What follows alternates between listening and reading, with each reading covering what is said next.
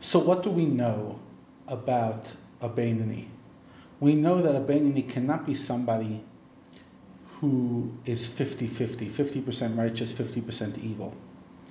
A Beinoni is somebody who must be getting their battles right. We spoke yesterday about Rabbah, the sage who considered himself a Beinoni. Rabbah definitely didn't do 50% sins. He knew that he never sinned. So it must mean that if he thought he's a Beinoni, even if it was wrong, it was somewhat similar to him. And therefore, Tanya leads us to the inevitable conclusion that a Beinoni is somebody who never loses their battle. However, they still battle. Unlike a tzaddik who finished the battle, there is no battle. In the words of King David, my heart is empty within me. The Beinoni, on the other hand, is somebody who is in a constant battle. The battle never stops, not for a moment. But each moment that they win and they're in that headspace, they're a Beinoni. But that's something that has to be explored. Is it possible to win every battle? How do you win every battle? Are we talking to angels? Are we talking to human beings? So, to introduce the concept of the Beinoni, we have to introduce an idea that Rab Chaim Vital, who's a student of the Arizal, the great Kabbalist, he brings it based on a, a verse where God says, "Uneshamot ani asiti," I made souls and the way he interprets it, not souls as in for each person one soul, but rather each person has their own soul. And the Tanya goes even one step further, doesn't only call it a neshama, he calls it a nefesh.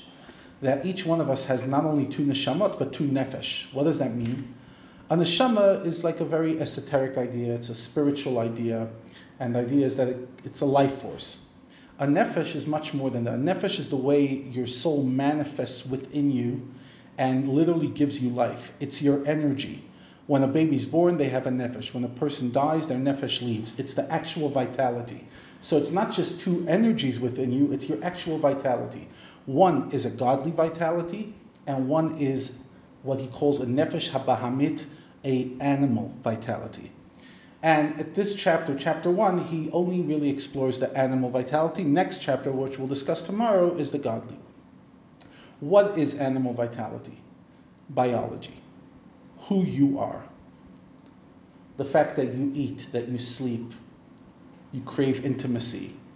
Your humanity, even your personality, even your good natural uh, character it's all part of your biology. You were born that way. Some of us are born angry, some of us are born calm, some of us are born delightful, some of us are born a bit difficult, but that is not through work.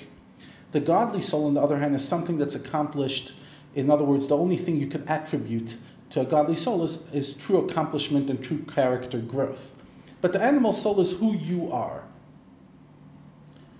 Um, like he says that even good character traits amongst the Jewish people and amongst the most pious of the non-Jews, they're all from this nefesh abamis, this animal soul. And again, an animal is not necessarily a bad animal. There's beautiful animals out there, and some animals have very good personalities. But the definition of animal is unearned, unworked on. It's your natural starting point. It's who you are. What you do with that animal, and if you allow the godly soul to overtake the animal and use the, the power of the animal for good, that's a whole different level. So the first thing to acknowledge is you have an animal soul. The animal soul can be parve, in other words, it's not necessarily a bad, but it could also help us gravitate uh, and to negativity.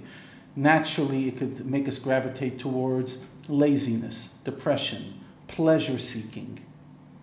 It can make us crave ego, which is what he calls somebody who actually has talents and is proud of them, or f- just fake ego, um, just you know self-aggrandization, which is you don't even have the talents and you just blow yourself up. Time wasting, silliness, immaturity, all this, all this is is our natural biological animal. How do you overcome this biological animal? What does the Beinoni do with this biological animal? Is at the heart of this book that we're going to explore together, the B'siyata Deshmaya, with Hashem's help.